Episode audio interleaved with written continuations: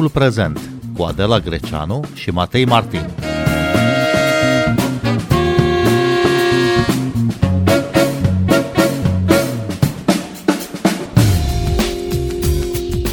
Peste 70 de ONG-uri cer Parlamentului să voteze proiectul de lege care introduce vârsta de 16 ani ca vârstă minimă pentru consimțământ valid în cazul relațiilor sexuale cu minori.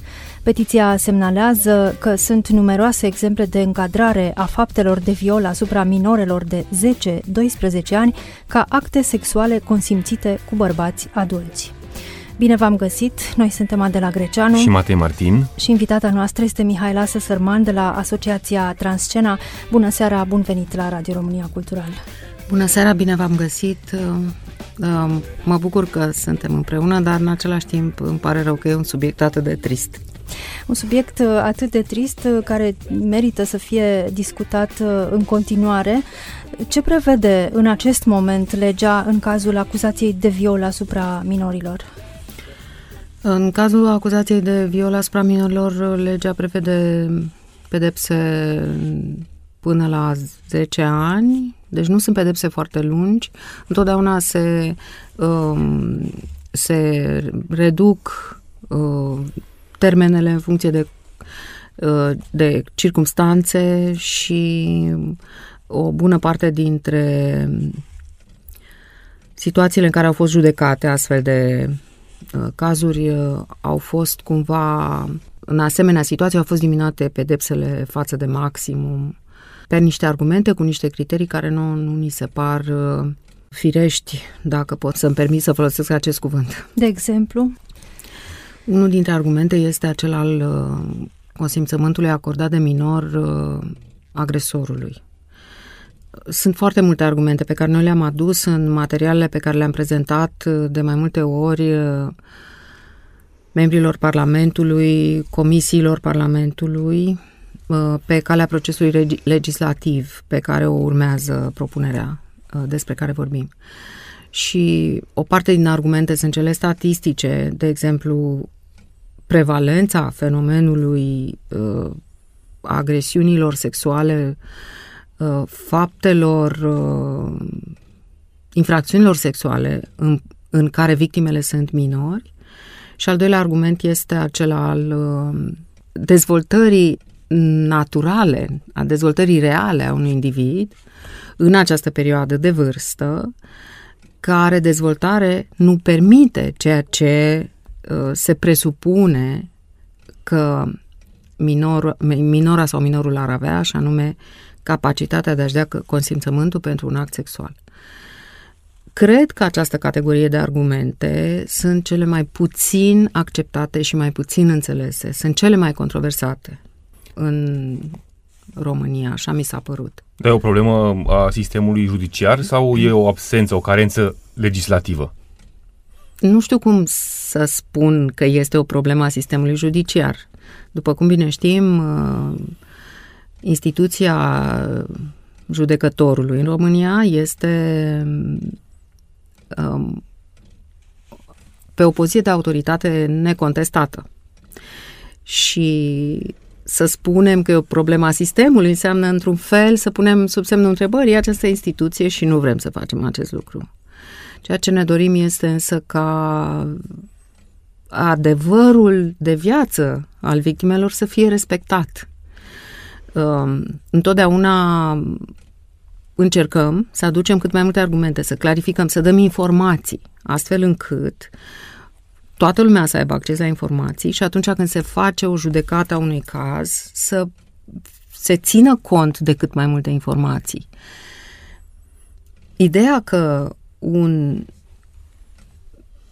o persoană, în mod obiectiv, între 12 și 18 ani nu are toate competențele necesare ca să-și dea acordul pentru o relație sexuală, pentru maternitate și pentru angajarea în căsnicie, este, se pare, încă insuficient înțeleasă. Ea este un adevăr științific în un număr uriaș de mare de țări de pe fața Pământului.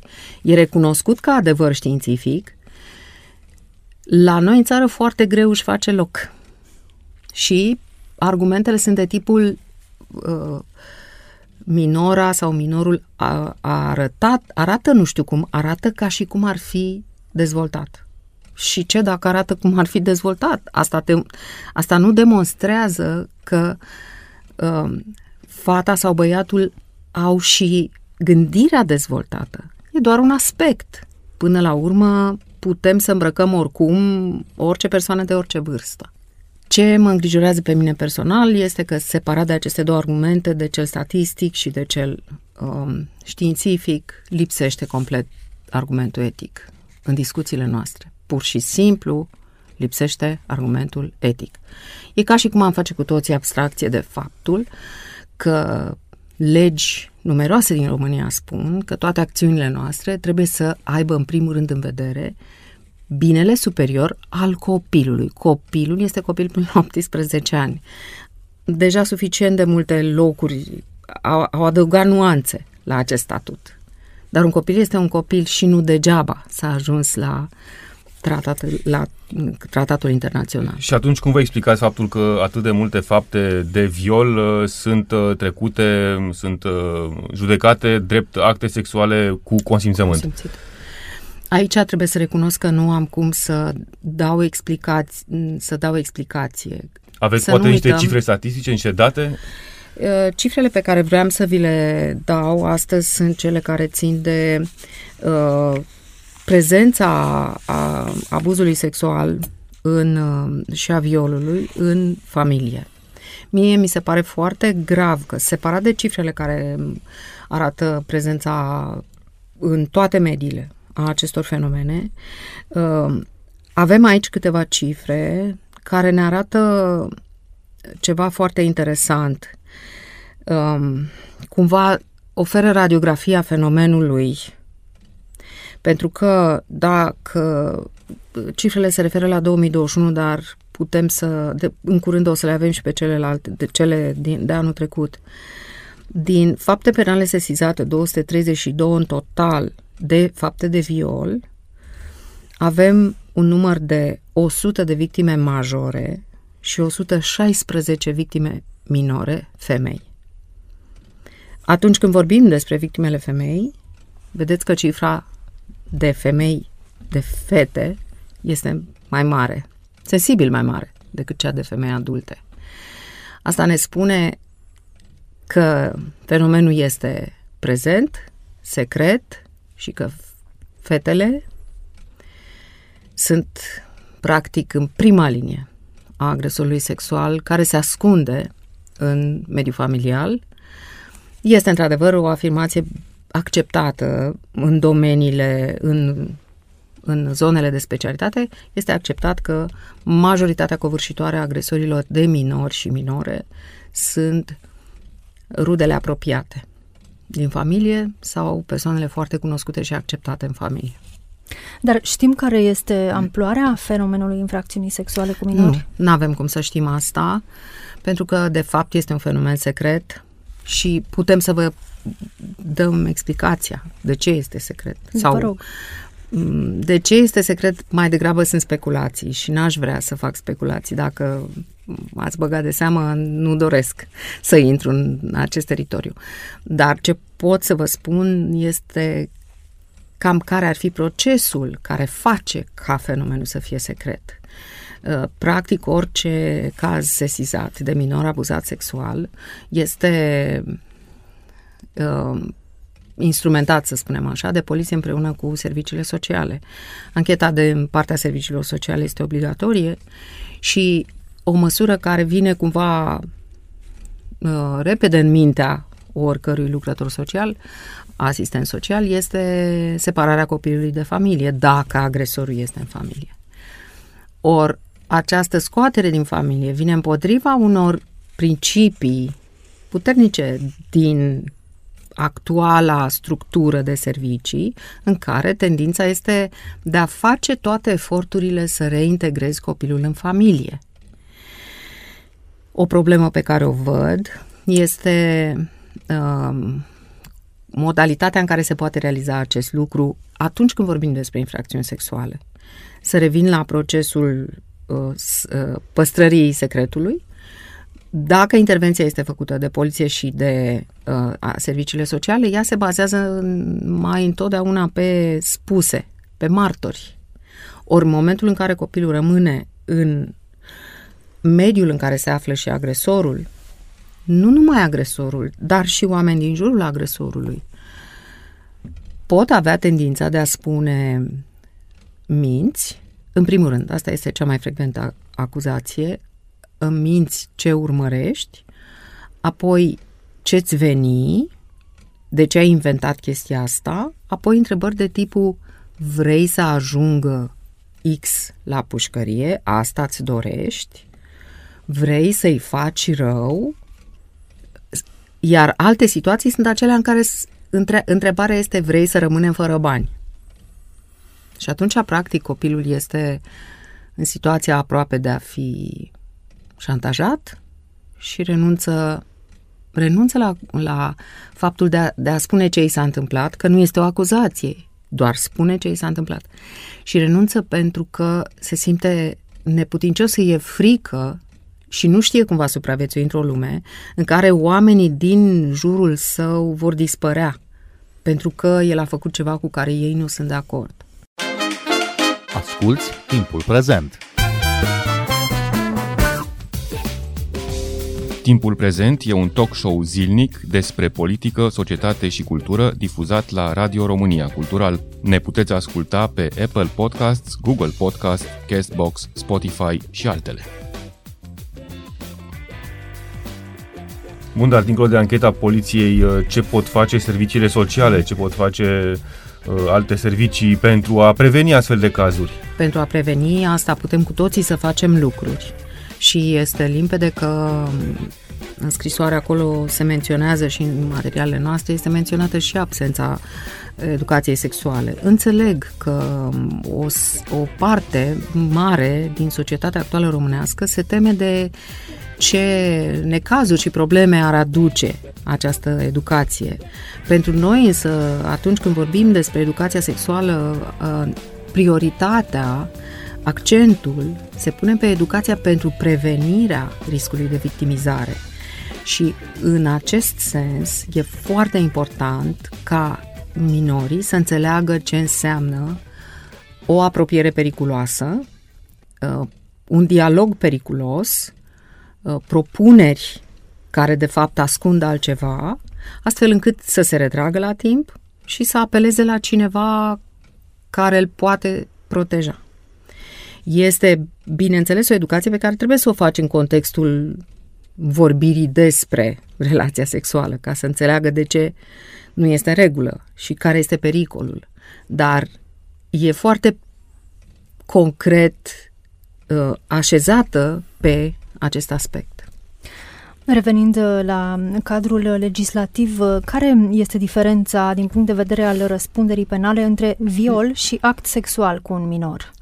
Este o diferență de câțiva ani. Până la urmă, violul se, um, se sancționează cu o perioadă mai mare de detenție, dar trebuie să înțelegem că de aceea am răspuns și prima dată la întrebarea referitoare la sancțiune.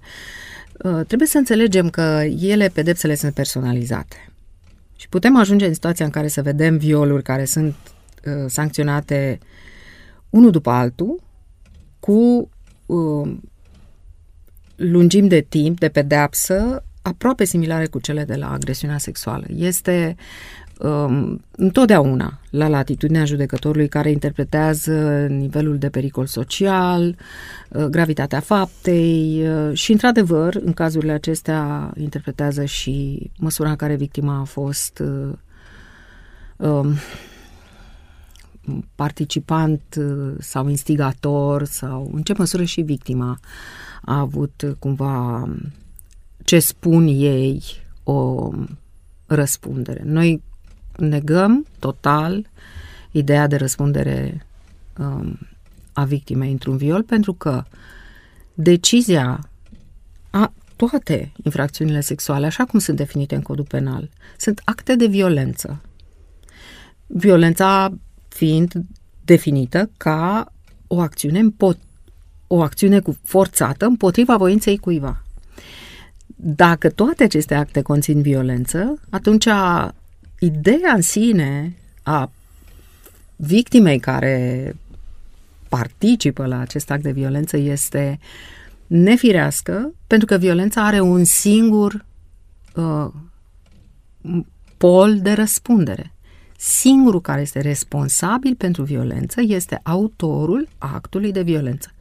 Încercarea de a da vina pe alții, da, o știm, am înțeles care e mecanismul ăsta de a căuta justificări, dar ele sunt false. Răspunderea întotdeauna, decizia întotdeauna este la agresor. De ce este important să se stabilească acest prag de 16 ani ca vârstă minimă pentru consimțământ în cazul relațiilor sexuale cu minori? Aici toate răspunsurile sunt într-adevăr în uh, informațiile ști- din științe, din uh, neurobiologie, din psihologie, din psihiatrie, din științele educației, din tot ceea ce descrie în mod științific uh, dezvoltarea individului.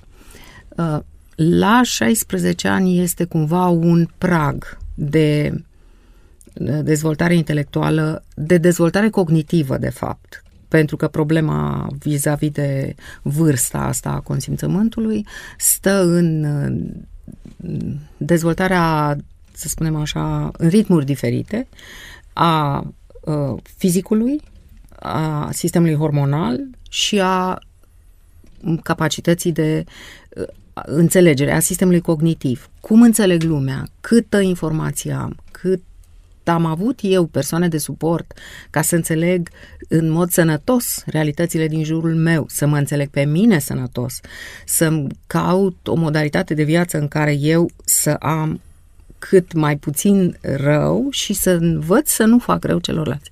Toate lucrurile astea cumva de la 16 ani încep să fie uh, posibil de învățat și mai ales de consolidat, pentru că asta este foarte important să consolidăm informațiile pe care le primim.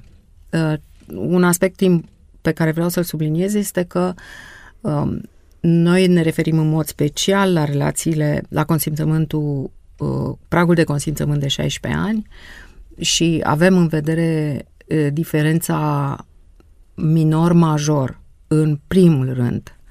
Situațiile în care ambii participanți la un act sexual sunt minori, acelea sunt discutate, discutate separat și au un tratament diferit, dar asta nu înseamnă că nu este posibil ca între agresorii de între agresorii sexuali să nu existe și minori. Deci există situații în care vorbim despre viol, chiar dacă ambii sunt minori, dar este o acțiune, o gravitate a faptului constatată medico-legal. Este foarte dificil, uh, într-adevăr, cum ne spuneați, doamnă Săsărman, pentru un copil, pentru o minoră să mm, spună părinților sau celor în grija cărora se află că a fost abuzată sexual din, cauz, din multe cauze, din cauza rușinii, de frică, din cauza că probabil nici nu înțelege ce i s-a întâmplat, dar uh, cum ajung totuși să fie raportate unele cazuri? Aș spune că este în primul rând uh, un merit, să spun așa, al persoanelor din jurul minorei sau al minorului. Să nu uităm că nu există numai victime fete, există și victime băieți, despre care se vorbește și mai puțin decât despre victimele fete. Este într-adevăr foarte dificil, e destul de rar întâlnit ca victimele să găsească sprijin în familie. N-are rost să vorbim știu și eu care sunt principalele, care ar putea fi motivele. Cel mai important însă, despre care putem garanta, este setul de convingeri sociale, culturale cu care trăim. Majoritatea sau foarte mulți dintre români sunt în continuare de părere că dacă o victimă femeie, și repet aici despre femei, vorbesc ei, uh, s-a comportat într-un fel, s-a îmbrăcat într-un fel, atunci a, a și-a căutat-o, cum se spune, și orice act de agresiune sexuală este justificat uh, pentru că este un răspuns la această um, atitudine manifestată da, prin îmbrăcăminte sau comportament. Nu putem să acceptăm uh, această convingere. Noi nu, da, adică degeaba încercăm să nu fim de acord, că noi nu, noi nu acceptăm și ce dacă ea există. Ne confruntăm zilnic cu consecințele existenței ei. Dar asta este foarte important, să nu dăm vina de, pe psihologia părinților, să nu dăm vina pe psihologia familiei, pe relațiile din familie, pe tot felul de chestii stranii care se pot petrece între uh, adulții din familie, cine pe cine vrea să compenseze și să răzbune. Haideți să ne ocupăm de ceva de care ne putem ocupa și anume de aceste convingeri culturale, sociale. De asta, într-adevăr, ne putem ocupa prin educație, pe toate Bun, aici este vorba de educație civică de exact, bază, nici da, nu măcar de educație exact. sexuală specializată. Asta spun și eu, că putem porni de la acest nivel și programele noastre de educație țintesc în această direcție și de fiecare dată ne ocupăm și vorbim și povestim despre egalitate și cum se manifestă ea și cum se poate exprima ea. Ce ar trebui să aștepte fetele de la ele, de la băieți și ce ar trebui să facă adulții în relațiile cu minorii, fete și băieți pentru ca să le asigure o viață totuși în siguranță și o viață mai bună. Deci nu vrem să ex, căutăm explicații în, um, în procesele interne ale cine știe căror categorii de oameni. Există aceste categorii de agresori, dar nu sunt cele mai numeroase. Agresorii care sunt cel mai des întâlniți sunt cei care consideră că este normal să facă aceste lucruri, că așa este viața, că asta este rolul femeilor și fetelor și asta este soarta lor, totul într-o normalitate, așa văd ei lumea și deci așa se poartă. Bun, și, dacă... această normalitate, între ghilimele, unde se găsește mai degrabă, în ce mediu? Contează aici nu. clivajul urban, rural sau mic urban sau alte zone contaminate cu diverse alte ideologii sau poate N-aș merge atât de departe pentru că nu avem niciun fel de segregare pe grupuri culturale, dar avem o segregare pe urban-rural și nu putem spune că este atât de mare diferența între cazurile semnalate cel puțin. Și asta e un lucru important. Putem să știm însă că în familie sunt multe situații, că nu sunt necesarmente părinții agresorii, ci sunt alte rude din familie sau prieteni apropiați. Și față de aceste fapte și date, cumva și știm care ar fi ținta pe care să o urmărim, cu cine să vorbim despre asta. Um, dar acum mă gândesc că este foarte greu. Mă, mi-aduc aminte un caz uh, al unor tineri cu care am vorbit despre asta și uh, cât de uh, erau uh, covârșiți de tristețea situației și cei mai mulți sunt uh, neputincioși atunci când uh, și-ar dori ajutor unui adult, dar de fapt uh, nu-l găsesc. Doamna Săsărman, vorbiți despre ce face asociația dumneavoastră, Transcena, despre ce fac alte organizații feministe pentru educație, dar mi închipui că nu reușiți să acoperiți la nivel național această nevoie imensă de educație în această zonă cine ar trebui, cum ar trebui să, să se ocupe statul, de fapt, statul ar trebui să se ocupe de asta, dar cum ar trebui să procedeze? Um, a, fiind o persoană practică, eu m-am gândit că în loc să cerem introducerea unei materii, lucru care este extrem de greu și într-un uh, curent spre liberarea cumva a copiilor de foarte multe materii, e și nefiresc să cerem așa ceva. În loc de asta, putem să ne uităm la acele discipline care sunt compatibile cu subiecte din aria educației pentru prevenirea riscului de victimizare sau a educației pentru relații, lucru care este complet străin și nu apare. Apare într-o foarte mică măsură în, într-un în programa, de exemplu, de consiliere, uh, dar uh, extrem de puțin și apare în, pro, în programe de consiliere ale al, altor, uh, în programele altor materii decât consilierea școlară. Dar la orele de dirigenție, din ce am vorbit cu profesorii, pentru că noi avem acum un proiect care se desfășoară în 12 unități de învățământ, în patru județe și București, deci este o arie destul de uh, largă. Nu e națională, dar e suficient de largă. Și vedem că și profesorii dintre cei cu care am colaborat, văd necesitatea acestui fel de educație și văd și posibilitatea de a introduce temele în disciplinele uh, pe care ni le dau de exemplu uh, atât la nivel de gimnaziu cât și la nivel de liceu. Deci un ghid, cred eu, făcut în mod realist, echilibrat, practic, pentru profesori, ar putea să fie o soluție uh, de suport pentru aceia dintre profesori care uh, văd sensul acestei educații, sunt de acord să o facă, sunt de acord să discute cu părinții, să le explice părinților, să ceară consimțământul și să meargă mai departe. Adică este într-adevăr o cale, mie mi se pare, pe care putem porni. Noi, fără să fim la un nivel extraordinar, deja um, începem, mergem ușor, ușor în direcția asta. Mihaela Săsărman, vă mulțumim că ați venit în această seară la Radio România Cultural. Noi suntem Antena Greceanu. Și Matei Martin. Ne găsiți și pe platformele de podcast. Abonați-vă la timpul prezent pe Apple Podcasts, Google Podcasts, Castbox și Spotify. Cu bine, pe curând!